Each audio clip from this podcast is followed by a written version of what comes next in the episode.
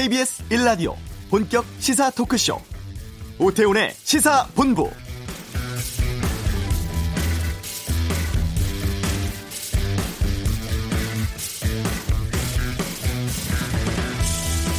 다음 주 월요일부터 부산에서는 한 아세안 특별 정상회의가 열립니다. 문재인 대통령이 친서를 보내서 김정은 국무위원장을 이 행사에 초청을 했죠.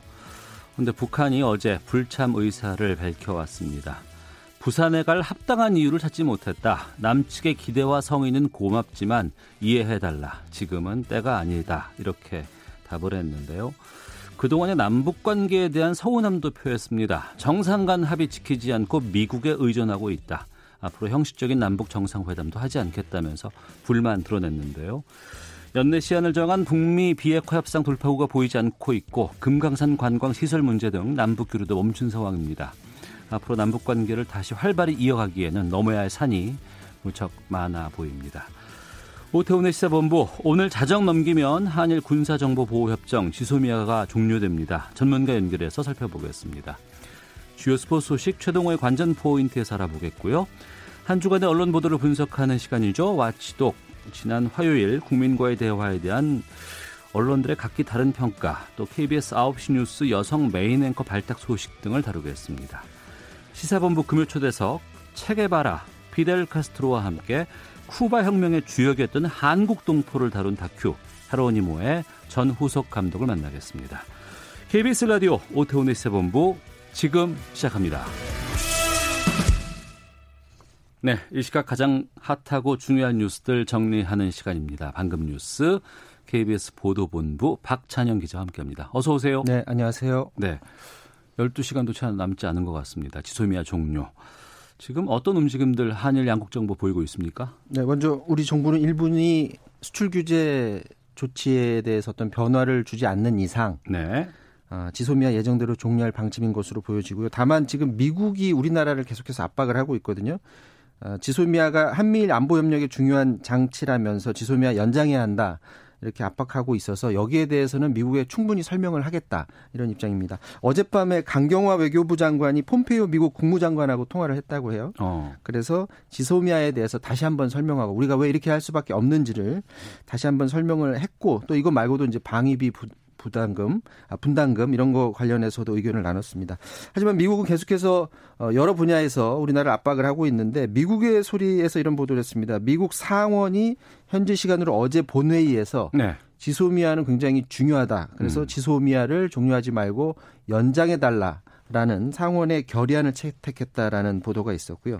일본 정부도 우리나라에 대해서 계속해서 어, 물밑에서 압박하고 있다라는 소식이 들어옵니다. 일본 NHK가 보도를 했는데 한국 정부가 지소미아 종료 예정을 번복할 것인지 최종 입장이 아직 나오질 않았다. 그래서 일본 정부가 우리 정부를 물밑에서 압박하고 있다라는 보도를 했습니다.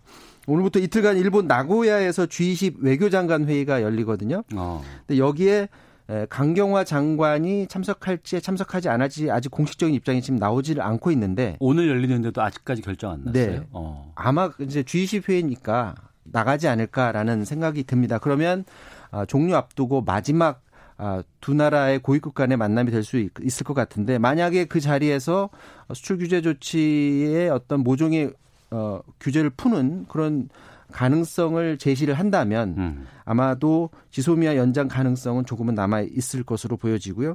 지금 또 그 황교안 자유한국당 대표가 청와대 앞에서 단식 농성 벌이고 있죠. 네. 여러 가지가 이유가 있는데 그 중에 한 가지가 바로 지소미아 연장해 달라는 건데 여기에 반대해서 민중당의 김종훈 의원이 바로 옆에서 지소미아를 영구 폐기하라라고 요구하면서 1인 시위에 오늘 오전부터 들어갔다. 이런 소식도 들어와 있습니다. 네. 바로 뒤에 어, 서울대 국제대학원 신성호 교수 연결해서 좀이 내용 짚어보도록 하겠습니다. 그런데 그 지금 문재인 대통령의 입장이 새로 나온 게 있어요?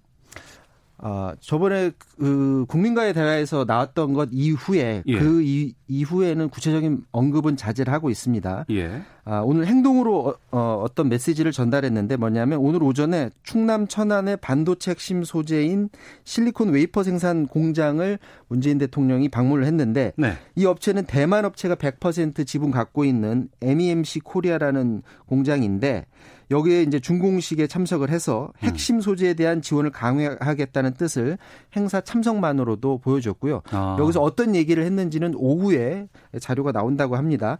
지소미아 종료 예정 시간 몇 시간 전에 이런 행사에 참석했다라는 것 자체가 바로 우리 수출 규제에 대응해서 어 이제 일본에 대한 의존에서 벗어나겠다라는 의지를 행동으로 보여준 것 아니냐 이런 해석이 나오고 있습니다. 네.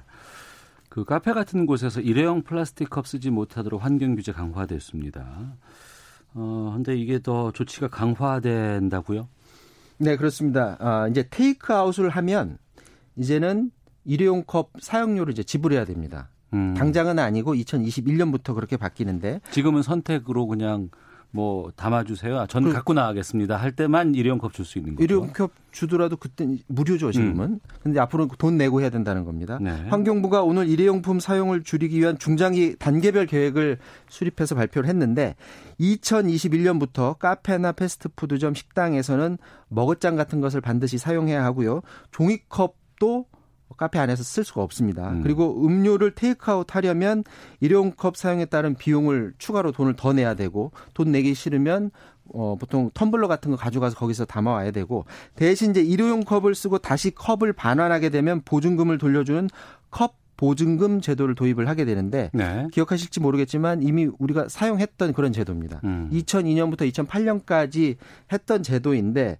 근데 이게 실패를 했어요. 왜 실패했냐면 이게 보증금이 당시 한 50에서 100원 정도 됐는데 네. 귀찮으니까 사람들이 반환을 안 하고 그냥 쓰레기통에 다 버렸었던 거죠. 그래서 어. 당시에 일용컵 회수율이 37%밖에 안 돼서 네. 그래서 이제 효과가 없다 해서 폐지를 했는데 이 지나고 나서 봤더니 컵 보증금제 폐지된 뒤 6년 동안 일회용컵 사용량이 66%나 또 급증해서 어. 다시 한번 이 제도를 도입을 해야 되겠다 이렇게 마음을 먹은 것으로 보입니다. 이것 말고도 비닐봉지 사용에도 이제 변화가 생깁니다. 지금 백화점이나 대형 슈퍼마켓에서 비닐봉지를 사용할 수 없는데 2022년부터는 편의점이나 어뭐 제과점 이런 데서도 비닐봉지를 쓸 수 없고요. 집에서 이제 집 배달해서 음식 먹을 때 네. 나무 젓가락 플라스틱 숟가락 오는데 이것도 앞으로는 쓸 수가 없습니다. 음. 2021년부터는 어, 배달업체에서 이거 가져다 주지 못하도록 바뀌고요. 그리고 장례식장에서도 흔히 볼 수 있는 종이컵도 이제 볼 아, 수가 거기서도 없습니다. 많이 쓰죠. 예, 예. 2021년부터 사용 금지되고요. 택배 포장에도 변화 생기는데 요즘 택배 시장에서 과당 경쟁으로 어, 배송용 포장재 많이 쓰는데 이런 거 줄이기 위해서 2022년까지 스티로폼 상자로 배달하는 경우에는 이걸 대신해서 다시 쓸 수 있도록 재사용 상자를 이용하도록 이건 강제 사항은 아니고 그런 사업을 추진한다라는 계획을 내놨습니다. 네. 대입 수학 능력 시험 전부터 교육부가 수능 4교시를 조심해야 한다 이런 강조를 해왔고 제 기억으로도 박찬영 기자가 수능 날 전날 4교시 꼭 챙겨야 된다고 그때 네, 주의사항 네, 알려드렸거든요. 근데 이게 지금 이번 연도 답안 마킹 실수를 해서 논란이 좀 계속되고 있다고요? 네, 지난주에 그 창원에서 답안 네. 그 마킹 실수에서 0점 처리될 위기에 모였다라는 보도가 있었는데 아, KBS에서 이번에 추가로 취재를 했는데 서울의 한 학생이 똑같은 실수를 해서 지금 0점 위기에 몰렸습니다. 이 재수생인 서울의 한 학생이 체대를 지망을 했는데 수능 시험 도중에 귀가 조치됐습니다. 부정을 한 게 아니고 단순히 4교시 OMR 답안지에 마킹 실수를 했다라는 이유로 귀가 조치가 됐는데 이 4, 4교시에는 세 과목의 시험을 봅니다. 한국사하고 탐구 영역 두 과목을 보는데 선택 1과목 시험을 풀면서 이게 답안지가 한 장이거든요. 근데 네. 1에다가 답안을 체크를 못하고 선택 2란에다가 체크를 한 겁니다. 음. 그걸 체크를 하다가 이제 뒤늦게 발견을 한 거죠. 그래서 손을 들고 선생님한테 아, 제가 답안을 잘못해서 마킹을 했습니다라고 했더니 감독관이 처음에는 수정 테이프로 지워줄 수가 있거든요. 예. 수정 테이프를 줘서 지워주려고 하다가 잠깐 이상하다 하면서 다른 감독관을 찾아서 나간 겁니다. 그리고 음. 이제 시간이 지나서 선택 1 시험이 끝났어요. 그리고 이 과목 시간이 시작이 돼서 그러면 선택 이 과목은 내가 어디다가 체크를 해야 되냐라고 물었더니 그러면 그거는 2에다가 하지 말고 1에다가 체크를 해라. 어. 라고 감독관이 얘기를 했는데 끝나고 나서 하는 얘기가 이거는 부정행위다. 집으로 돌아가라 해서 더 이상 시험을 보지 못하고 0점 어, 처리될 위기에 놓여 있는데 이게 4교시의 경우에는 앞서 종료된 과목의 답안을 작성하거나 해당 선택 과목 시간에 다른 과목 문제지를 보는 걸 부정행위로 칩니다. 네. 답안을 체크하는 게 아니라 음. 다른 음. 시험 문제지 보지 말라는 규정이 있는데 예. 마킹 실수에 관련해서 말이 없었어요. 그래 그렇다 보니까 이런 비슷한 실수를 하는 그런 학생들이 잇따르고 있는데 이 방법 개선해 달라고 수험생들이 계속 요구를 하는데 지금 교육부는 답이 뭐냐면 답안지를 만약 예를, 들어서 세 장을 준다든가 이렇게 음. 바, 방법을 바꾸게 되면 행정 부담도 커지고 채점 시간도 길어져서 성적 통지도 늦어진다. 그래서 어, 바꿀 수가 없다 이런 입장이어서 지금 논란은 계속될 것 같습니다. 알겠습니다. 박찬영 기자 함께했습니다. 고맙습니다. 교통 상황 보겠습니다. 교통정보센터의 이승미 리포터입니다. 네, 이 시각 교통 상황입니다. 밀리는 구간 대부분이 통행량보다는 작업과 사고로 막히고 있습니다. 서울 외곽고속도로 일산에서 판교 방향인데요. 먼저 개항에서 송내까지 막히고요. 이후 시흥요금소에서 안현분기점 사이가 사고 났던 여파로 정체입니다. 평촌에서 하기분기점 구간 4, 5차로에서는 작업합니다. 평촌 부근에서 여파를 받고 있고요. 제2경인고속도로 성남 방향으로 남동 부근에서 작업을 하고 있어서 하객분기점부터 6km 구간 정체되고 있습니다. 평택 제천고속도로 제천 방향은 대소분기점에서 금암 꽃동네 사이 1차로 작업 구간인데요. 대소분기점에서 사고까지 났습니다. 대소분기점 일대 4km 구간 지나기가 어려워졌고요. 반대 평택 방향으로 평택 분기점에서 시설물 설치 작업하고 있어서 정체가 되고요. 이어지는 서양고속도로 목포 방향으로 서평택 분기점 부근에서 작업합니다. 바란부터 5km가 막히고 있고요. 이후 송악나들목을 지나 3차로에 장애물이 있어서 조심해서 지나셔야겠습니다. KBS 교통정보센터였습니다.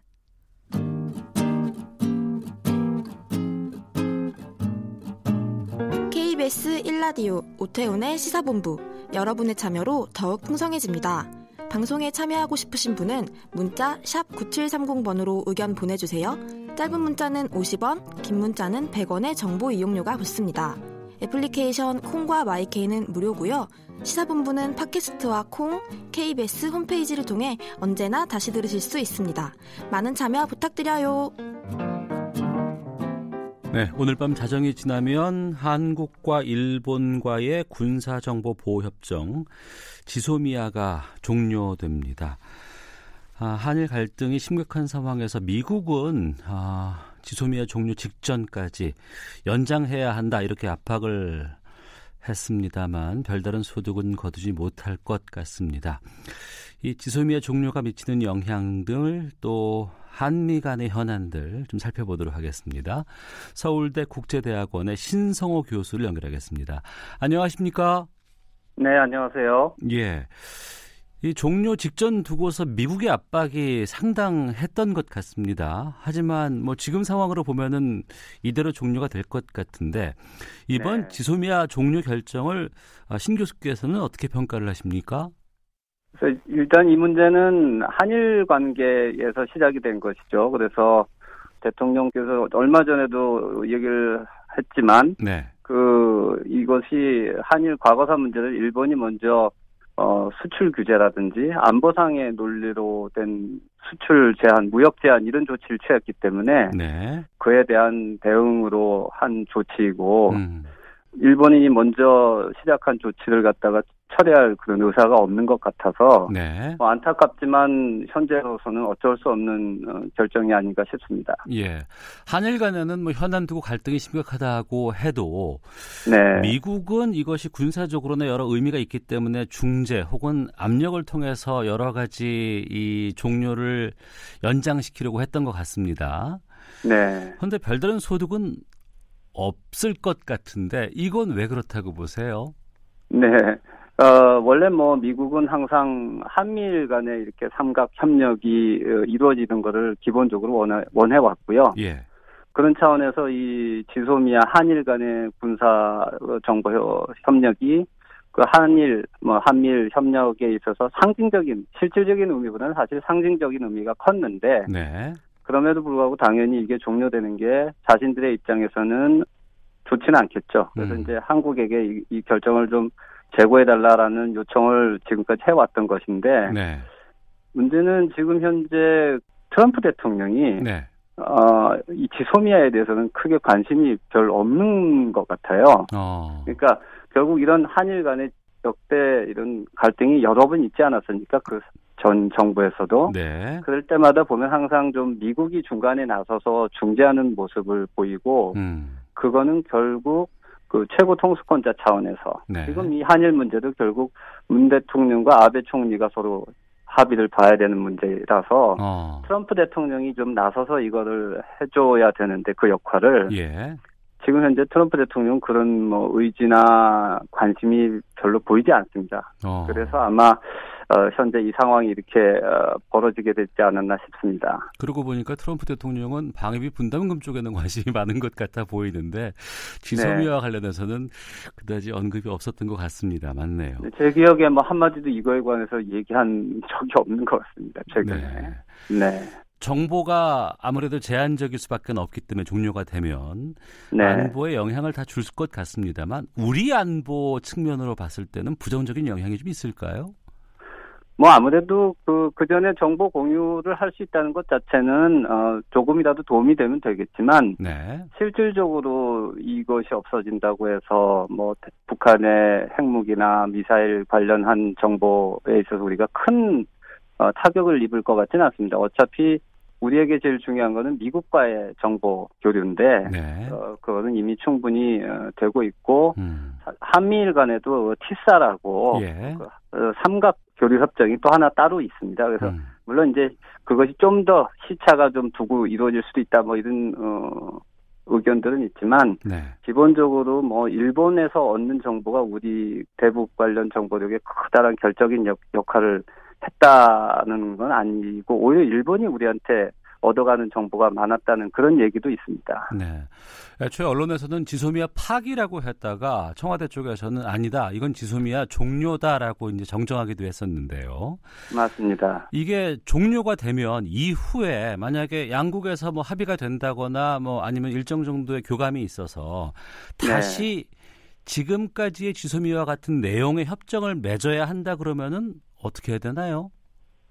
뭐 그거는 어, 양국 수뇌부의 의지에 따라서는 네. 제가 볼 땐 언제든지 또 재개될 수도 있는 문제라고 봅니다. 그거는 상당히 좀 기술적인 문제이죠. 그러니까 이 지소미아를 한일이 정보교류 협정을 처음에 맺는다는 것 자체가 네. 정치적 상징적 의미에서 양국 간에 특히 이제 국내 반일 감정 등에서 어, 그게 몇 년이 사실 걸렸죠. 처음에 음. 이명박 정부에서 시작이 됐다가 결국 박근혜 정부에서 이게 됐는데 네. 이미 한 번 이게 됐기 때문에 그리고 음. 말씀하셨듯이 이게 1년마다 자동 그냥 갱신되는 거였지 우리가 그래서 파기했다기보다 좀 이번에 뭐 갱신되는 거를 올해는 안 하기로 했다. 뭐 네. 뭐 이런 정도로 아마 현 정부에서도 말하는 것 같아요. 그렇다면 뭐 조건만 맞아지면 다시 이거를 어, 시작하는 거는 저는 그렇게 크게 어렵지는 않을 것이라고 생각합니다. 음, 알겠습니다. 서울대 국제대학원 신성호 교수와 함께 말씀 나누고 있는데요. 최근에 특히 이제 한미 관계를 집중해서 봤을 때 특히 이제 네. 방위비 분담금 문제가 지금 떠오르고 있습니다.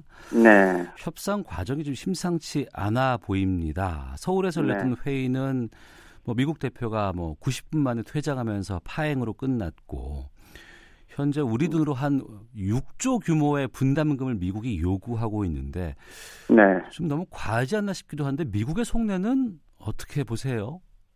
당연히 이거는 좀 어, 과하죠. 네. 그러니까 미국 어, 입장. 근데 요즘 이제 미국을 이전과는 좀 다르게 볼 수밖에 없는 게 네. 어, 미국의 정부의 입장이 나오면 그거는 대통령부터 시작해서 쭉 조야의 모든 전문가라든지 각 기관의 모든 의견이 합의가 돼서 나오는 그러한 경우였는데 지금 이 경우는 음. 이 방위비를 이렇게 확 올리는 거는 트럼프 대통령 개인의 네. 어, 생각이 큰 것 같고요. 어. 여기에 대해서는 그 국방을 담당하는 실무라든지 국무라든지 미국 의회조차도 이건 좀 너무 심하다라는 음. 게 아마 내부의 지금 현재 의견이고 뭐 얼마 전 보도에서도 나왔듯이 국방부 당국자들이 도대체 이걸 어떻게 합리화할까 자기들도 어. 어, 고민을 했다는 얘기들이 뭐 워싱턴에서 많이 나오고 있어서 네. 사실 이거는 정상적인 미국의 요구 음. 내지는 음. 협상 태도라고 보기에는 좀 어렵죠. 네. 그 정상적인 협상 태도에 좀 더해서 이런 일이 있었습니다. 해리스 주한 미국 대사가 국회 정보위에 이해운 네. 위원장을 관저로 불렀다고 해요. 네. 그래서 뭐 50억 달러 내야 된다 이 얘기를 뭐 20번 가까이 들었다고 좀 증언을 해서 논란이 되기도 했는데 네. 매우 이례적이라는 생각이 들거든요. 네, 뭐 글쎄 원래 이제 주재국 대사들의 임무가 네. 어, 본국의 그런 입장을 정부하고도 논의를 하지만 교회에 있는 다른 여러 어, 영향력이 있는 관계자들과 의견을 나누는 것은 뭐 당연히 있을 수 있는 일이라고 보고요. 예. 단지 그 내용과 그 태도에 있어서 제가 뭐 현장에 없었기 때문에 잘 모르겠습니다만은 예원 의원 말대로 뭐 너무 이렇게 강하게 이런 내용을 밀어붙였다. 뭐 음. 뭐또 그것이 만약 고압적인 태도 뭐 될 수밖에 없다 이런 식으로 얘기했다면 좀 제가 봐도 어, 좀 과하지 않았나 싶습니다. 네. 어제 조선일보인가요? 주한미군 일개 여단이 철수를 고려하고 있다. 이런 보도도 나왔었습니다. 네. 미 국방부는 이제 부정하는 의사를 표현했습니다만 네. 혹시라도 이 방위비 분담금 증액되지 않으면 주한미군을 축소한다거나 일부를 철수한다거나 네. 이럴 가능성도 우리가 염두에 둬야 될까요? 뭐 미 국방부 발언대로 입장대로 현재로서는 뭐 주한미군 철수와 방위비 분담을 이렇게 연기하는 미국의 입장은 전혀 아닌 것 같고요. 예.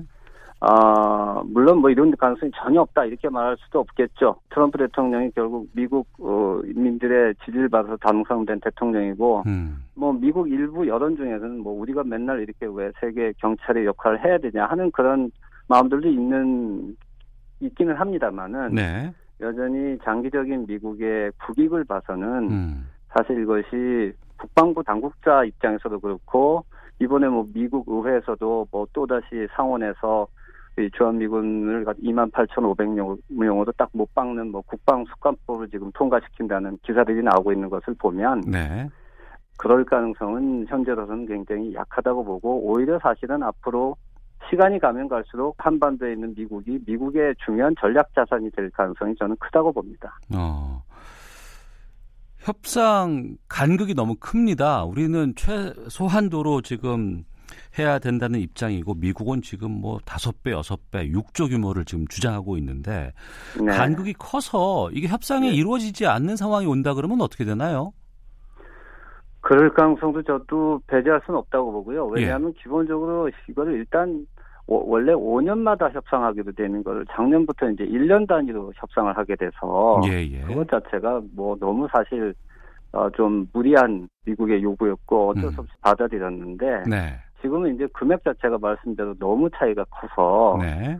그렇다고 두 배 주는 것도 사실은 만만치가 않을 것 같아서 네, 네. 미국이 여기에 대해서 어느 정도 입장을 바꾸지 않는 한은 사실 올해 안에 그 협상이 잘 안 될 가능성이 충분하고요. 음. 그럼에도 불구하고 당장 무슨 뭐 한미동맹이 파국이 난다는 건 아니고요. 예. 왜냐하면 지금 당장 이제 돈이 그럼 없어지느냐. 음. 주한미군 우리가 방위비 낸 거를 아직 1조 3천억 정도를 미군이 쌓아놓고 쓰고 있지 못하는 돈이 있습니다. 그래서 아직도 남는다고 하더라고요. 그렇죠. 그래서 이런 것들이 있기 때문에 음. 여전히 뭐 협상이 올해 안에 안 되더라도 뭐 내년 초나 이렇게 이어질 가능성도 있고요. 네. 그렇지만 이 간극을 어떻게 좁힐지 결국은 제가 볼 때는 트럼프 대통령 마음을 좀 움직이는 수밖에 없다고 생각합니다. 어. 그 트럼프 대통령의 마음을 움직일 수 있는 사람이 지금 지구상에 얼마나 될까 싶기도 한데 네. 합리적인 수준의 좀 방위비 분담금 협상을 위해서 우리가 좀 고려할 만한 카드라든가 아니면은 좀 염두에 둬야 될 것은 어떤 것들이 있을까요? 글쎄, 저도 참 이거는 뭐 쉽지 않을 것 같습니다. 뭐 워낙 저쪽에서 요구하는 액수가 커버리니까 예, 예. 지금 정부에서는 뭐 미국 무기를 좀 많이 사온다. 네.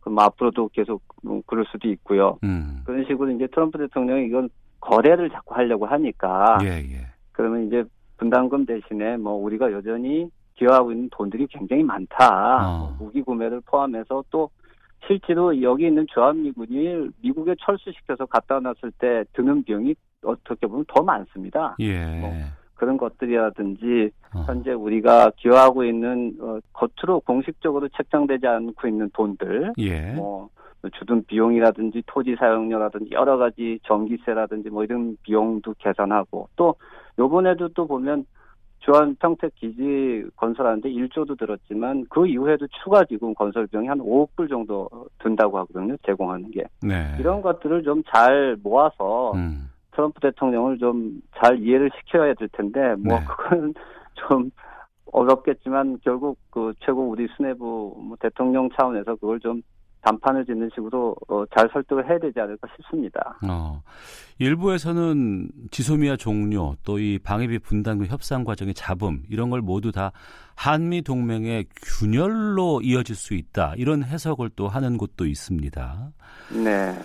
이런 부분들이 혹시 이 비핵화 협상까지도 좀 영향을 미치지 않을까 우려가 되기도 하는데 좀 정리해서 말씀해 주시죠. 어, 뭐, 당연히 지금 현재 뭐 잡음 여러 소리가 나오고 있는 건 맞고 이것이 진짜 그 분담금을 둘러싸고 뭐 주한미군 철수 뭐 이런 식으로까지 미국에서 계속 주장을 하면 좀 문제가 생길 수도 있는데 네. 어, 이 모든 것들이 사실 우리가 이번에 시작한 건 아니거든요. 네. 어, 하나는 일본에서 시작했고 하나는 지금 미국에서 일방적으로 이런 주장을 하고 있기 때문에 네. 미국의 조화에서는 이것이 좀 어, 한국이 문제가 아니고 오히려 어, 본인들의 지금 문제로 겉으로 내놓고 말은 못하지만 그렇게 생각하는 측면도 있어서 음. 우리가 한미 동맹에 대한 중요성을 계속 이렇게 지속해서 어, 인지하고 강조하는 한 뭐 저는 이것도 잘 넘어갈 수 있지 않을까 보고요. 예.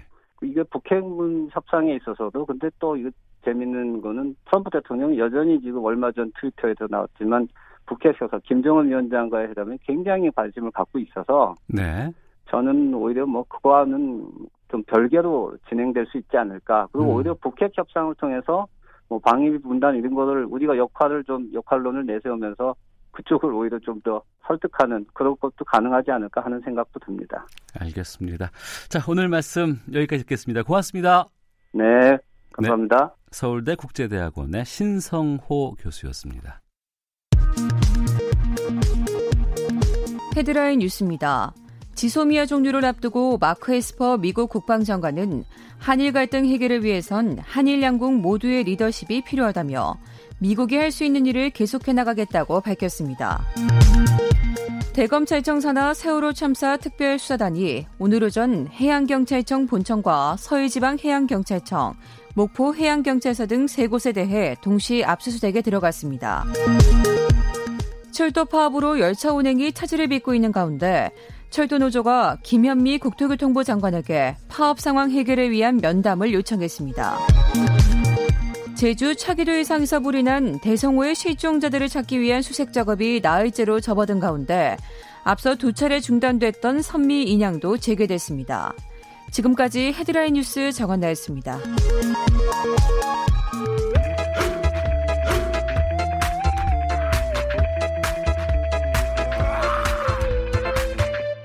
오태우래 시사 본부. 네, 한 주간의 주요 스포츠 소식 정리하는 시간입니다. 최동호의 관전 포인트. 최동호 스포츠 평론가 나오셨습니다. 어서 오세요. 예, 안녕하세요. 예. 국방부가 어제 예. 병역 예. 대체복무제도 개선 방안 발표를 했습니다. 예. 스포츠도 여기에 상당히 중요한 부분을 차지하는 곳인데 예. 기존 제도 그대로 유지되는 거라면서요? 어, 예. 이 결론부터 말씀드리면 스포츠 이 체육 분야에서는 기존 제도를 그대로 유지하기로 결정을 했습니다. 네. 어, 먼저 배경부터 잠깐 말씀을 드리면 지난해 아시안 게임 있었잖아요. 예. 그때 야구 대표팀 음. 논란의 중심이 있었죠. 아, 그랬죠. 예. 예. 예. 왜냐하면 이제 아시안 게임에서는 야구는 뭐 금메달이 따놓은 당상이다 음. 때문에 실력보다도 인맥에 따라서 또 구단별 안배해가지고 이 병역 미필 선수를 어, 데리고 간다. 이런 네. 비난이 많이 일었었, 일었었고요. 음. 또그 때문에 이제 선동열 감독이 지난해 국정감사에 등장하기도 했었죠. 증인으로 출석을 했었습니다. 그랬습니다. 이 직후에 이 국방부가 병무청 또 이 문화체육관광부와 합동으로 TF팀을 구성을 해서 음. 어, 우리가 흔히 그 병역 특례라고 부르는 대체 복무제도 네. 요원을 개선하겠다라는 TF팀이 가동이 됐고요. 그 결과를 어제 발표를 한 겁니다. 전체적으로 보면은 이 병역 특례 인원, 그러니까 대체 복무 인원을 줄이는 쪽으로 음. 어, 개선이 됐는데 스포츠 분야에서만큼은 아 기존 제도 그대로 그러니까 어. 올림픽에서 금메달, 은메달, 동메달, 아시안 게임에서 금메달을 따면은 어, 대체 복무 요원으로 활용하겠다, 네. 편입시키겠다 이거를 그대로 유지를 했습니다. 문제가 많다 그래서 TF까지 꾸렸는데 기존과 달라지는 게 없다 그러면은 그대로 유지하는 배경이 있을 거 아니에요? 어, 이제 국방부가 진단한 핵심은 이 체육에서는 이 제도 자체의 문제가 아니라 음. 운영상의 문제다. 이렇게 아, 진단했습니다. 이 얘기 뭐냐면은 예. 그러니까는 우리가 곰곰이 생각하면 좀 이해는 가요. 그러니까 제도를 잘 만들어 놨는데 이 제도를 악용해서 병역 미필 선수에게 이 병역 특례를 주려고 뽑거나 어. 아니면은 이미 이제 병역 특례를 받았는데 봉사 활동을 해야지 되거든요. 이 봉사 활동을 허위로 음. 증명서를 만들어가지고 제출한다거나 네. 관리 감독이 제대로 되지 않았기 때문이다. 음. 이렇게 이제 그 진단을 했고요. 어, 또 이 스포츠 선수들은 대체 복무가 일반인들의, 우리 국민들의 예상과는 다르게 연평균 20명 정도예요. 네. 그렇게 많지 않다는 거죠. 음. 어, 또 이 스포츠 선수들이 이 대체복무요원 병역특례 제도를 활용을 해서 실제로 해외에 나가가지고 이제 좋은 성적을 거두는 게 국민들 사기에는 아, 사기 진작에 많은 도움이 된다. 이 점을 고려해가지고 음. 아, 기존 제도를 그대로 유지하기로 했는데 다만 네. 이제 봉사활동 철저히 하는지 음. 관리감도 강화하고 또 국가대표를 제대로 선발하는지 예. 이 투명성을 강화하기 위한 어, 이 보관을 마련 중에 있다. 음. 이렇게 이제 밝혔죠. 예. 방금 국위 선양 말씀해 주셨는데 예. 그 BTS도 국위 선양하는데 왜 이거 BTS는 군대 가느냐라고 하는 팬들의 그 어, 요구가 있었는데 예. BTS는 그냥 병역 의무 이행해야 되죠. 아, 이제 많은 팬들에게는 좀 실망스러운 얘기일 수도 있겠는데 BTS는 네. 군대를 가야지 됩니다. 음. 군대를 가야 되는데 아, BTS가 정말 인기예요. 네. 어제 이 그 대체복무제도 어. 어, 발표가 되니까 대부분의 그 언론사의 헤드라인이 BTS도 군대 간다, BTS도 어떻게 한다, 이 BTS가 중심이 됐거든요. 네. 이그 대중문화 예술은 기존 제도에는 이 그 대체복무제도 예, 그, 이, 그 편입되지는 않았었죠. 음. 그러니까 이제 순수예술에만 적용을 했는데, 네. 논란과 연, 어, 논란이 있었지만, 이게 결국 이 대중문화예술 어, 포함시키지 않기로 해서 BTS도 결국에는 때가 되면 음. 군대에 가야지 됩니다. 예. 어, 토트넘의 감독이 바뀌었습니다. 포체티노 감독이 경질되고 무리뉴 감독이 새롭게 팀을 맡았다고 하는데 좀 변화가 있을까요? 어, 감독이 바뀌게 되면 아무래도 이제 변화는 있겠죠. 예. 이 변화가 손흥민 선수에게 어떻게 영향을 어. 미칠까?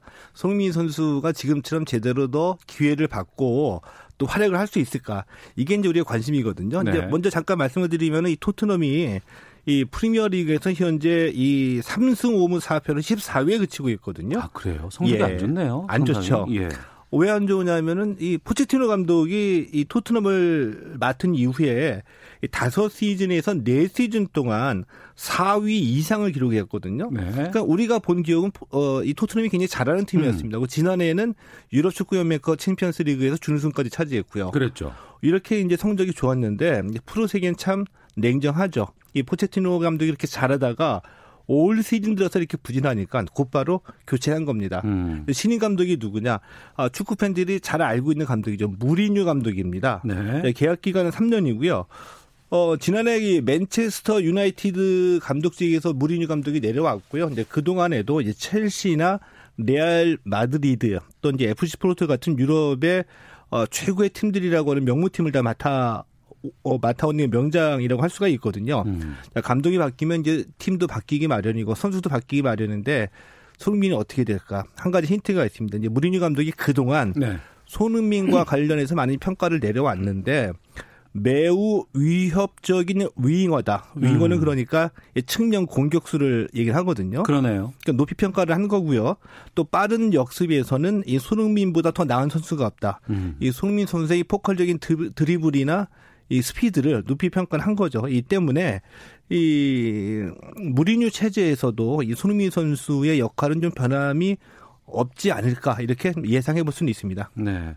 다음 소식입니다. 문화체육관광 아, 문화체육 아, 문체부 또 예. 대한체육회 수영연맹 집행부를 수사 의뢰했다고 하는데 어떤 일 때문인가요? 아, 참 이 코미디 같은 일이 발생했었죠.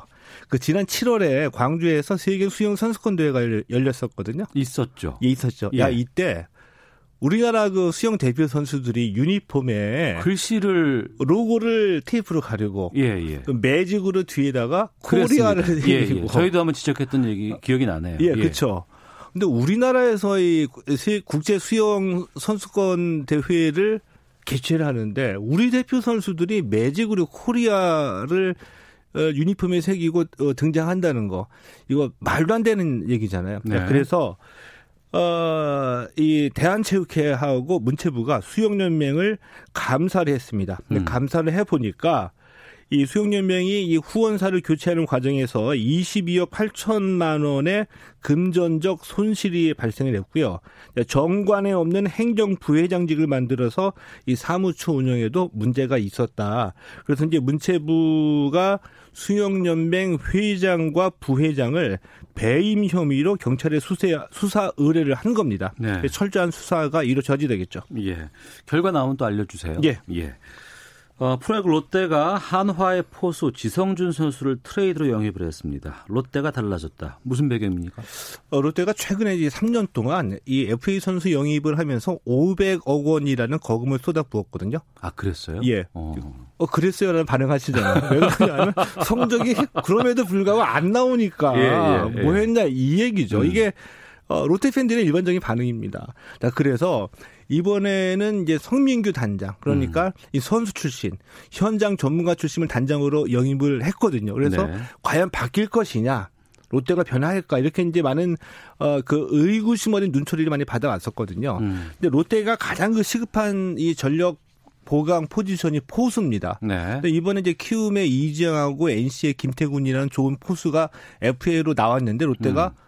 어, 영입을 포기했어요. 네. 그래서 이번에도 역시 또 이렇게 되는 것이 아니냐 이렇게 했었는데 음. 이 송민근 원장 체제에서 어, 이 하나 포수 지성준 선수를 받아들이고 네. 대신 선발 장시환 선수를 이 보냈거든요. 음. 그러니까 하나는 선발이 필요했고 이 롯데는 포수가 필요했는데 윈윈 트레이드라고 평가받고 있습니다. 음, 이게 달라진 모습이라고 평가를 받고 있는 거죠. 예, 내년에 어떤 성적 거둘지 좀 지켜봐야 예. 자, 최동호 스포츠 평론가와 함께 했습니다. 고맙습니다. 예, 고맙습니다. 잠시 후 2부 와치독 준비되어 있습니다. 이어지는 시사본부 초대석 다큐멘터리 영화 헤로니모의 전우석 감독 만나겠습니다. 뉴스 들으시고 2부 2부에서 뵙겠습니다.